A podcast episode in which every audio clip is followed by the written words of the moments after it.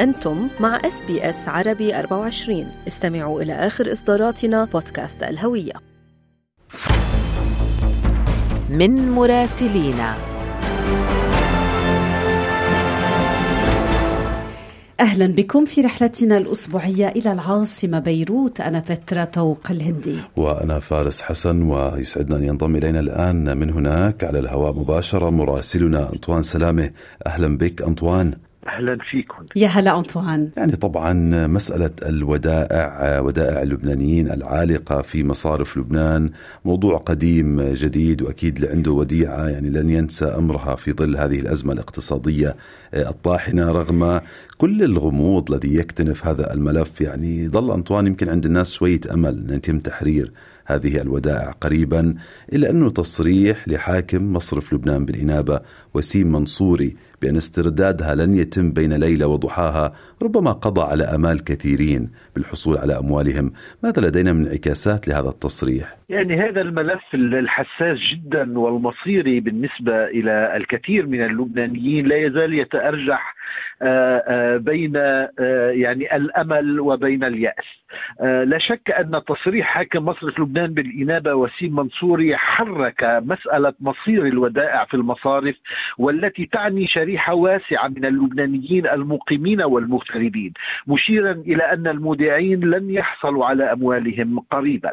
في وقت حسم رئيس حكومة تصريف الأعمال نجيب ميقاتي نقطة مهمة في هذا الملف وهي أن الدولة ستتحمل مسؤوليتها في مسألة الديون التي عليها في المصارف اللبنانية وسيرأس ميقاتي جلسة للحكومة يوم الجمعة المقبل وعلى جدول أعمال هذه الجلسة بند وحيد وهو مشروع القانون المتعلق بمعالجة أوضاع المصارف في لبنان وإعادة تنظيمها. ولكن لم يتوضح بعد ما إذا كان النصاب سيتأمن لهذه الجلسة أم أن عددا من الوزراء سيمتنع عن الحضور. مسألة الودائع باتت مطروحة بعد غياب في ضوء إبطال مجلس شورى الدولة قرار مجلس الوزراء السابق الصادر العام 2022 والقاضي بالموافقة على استراتيجية النهوض بالقطاع المالي ولا سيما لجهة إلغاء جزء كبير من التزامات مصرف لبنان بالعمولات الأجنبية تجاه المصارف من أجل تخفيض العجز في رأس مال المركزي وهذا يعني باللغة البسيطة أن الدولة لن ترد ديونها إلى المصارف من خلال عدم تحمل مسؤوليتها في تغطية الخسائر في ميزانية مصرف لبنان، وهذا سينعكس سلبا على المودعين. بعد قرار مجلس شورى الدولي المهم جدا والمفصلي. أصبح شطب الودائع ممنوعا بقرار قضائي مما يعني ممنوع إعفاء مصرف لبنان والدولة من ديونها حيث لا يمكن للدولة أن تكون قد استدانت أموال المودعين وأنفقتها ومن ثم تعفي نفسها من سداد هذه الديون.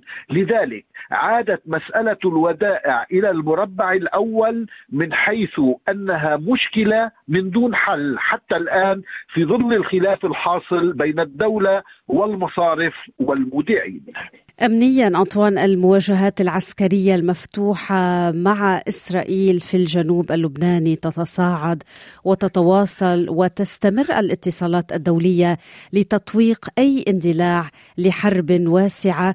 كيف يبدو المشهد الأمني في الداخل اللبناني؟ وكيف سيواجه لبنان. هذه الساحة التي باتت مفتوحة. رئيس حكومة تصريف الأعمال نجيب ميقاتي على المستوى الرسمي في الدولة اللبنانية كثف لقاءاته في ميونخ مع عدد من المسؤولين منهم الموفد الأمريكي آموس هوكستن ومسؤولين قطريين ومصريين وغربيين. في وقت أعلنت الرئاسة الفرنسية في باريس أن الرئيس الفرنسي إيمانويل ماكرون اتصل هاتفيا بالرئيس المصري عبد الفتاح السيسي أكد خلاله ضرورة بذل الجهود بهدف تجنب التصعيد واشتعال المنطقة خصوصا في لبنان والبحر الأحمر.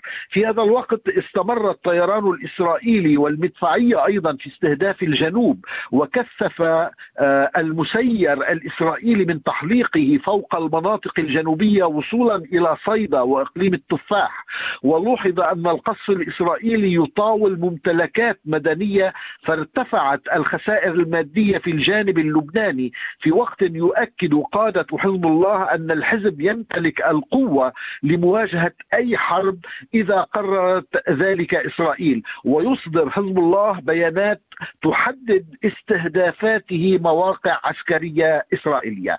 في هذا الوقت ونتيجة القصف الإسرائيلي البري والجوي وصل عدد النازحين اللبنانيين من القرى الحدودية إلى ما يقارب التسعين ألف تقريبا بحسب إحصاءات غير رسمية ويتوزع هؤلاء في مكان في أماكن آمنة آه، على امتداد صور إلى بيروت مرورا بمناطق الجبل. نعم أنطوان يعني بعيدا عن الأزمات السياسية والاقتصادية وهذه المواجهات في الجبهة الجنوبية يبدو أنه في بيروت الموسم الثقافي مزدهر لهذا العام. آه، حدثنا عن الفعاليات المسرحية وغيرها والتي تتوج هذا الموسم. آه، المسرح في عز نشاطه. هناك أكثر من ثلاث مسرحيات تعرض الآن منها مورفين تكلمنا عنها سابقا وليحيى جابر أيضا مجدرة حمراء عن نساء جنوبيات وعن التمييز العنصري هناك مسرحية ماري كريم للمخرجة لينا أبيض التي تتناول فيها التمييز العنصري.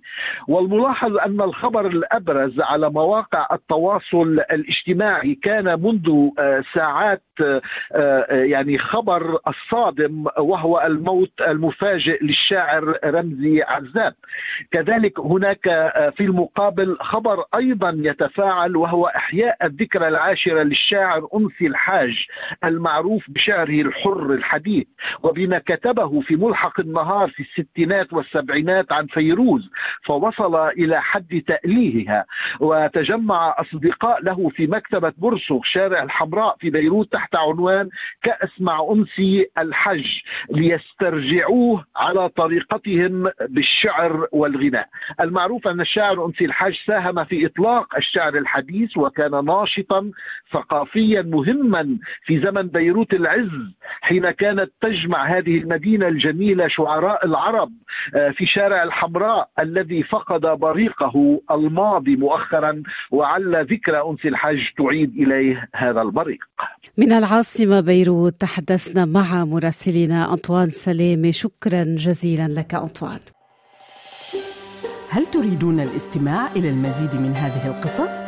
استمعوا من خلال أبل بودكاست، جوجل بودكاست، سبوتيفاي أو من أينما تحصلون على البودكاست.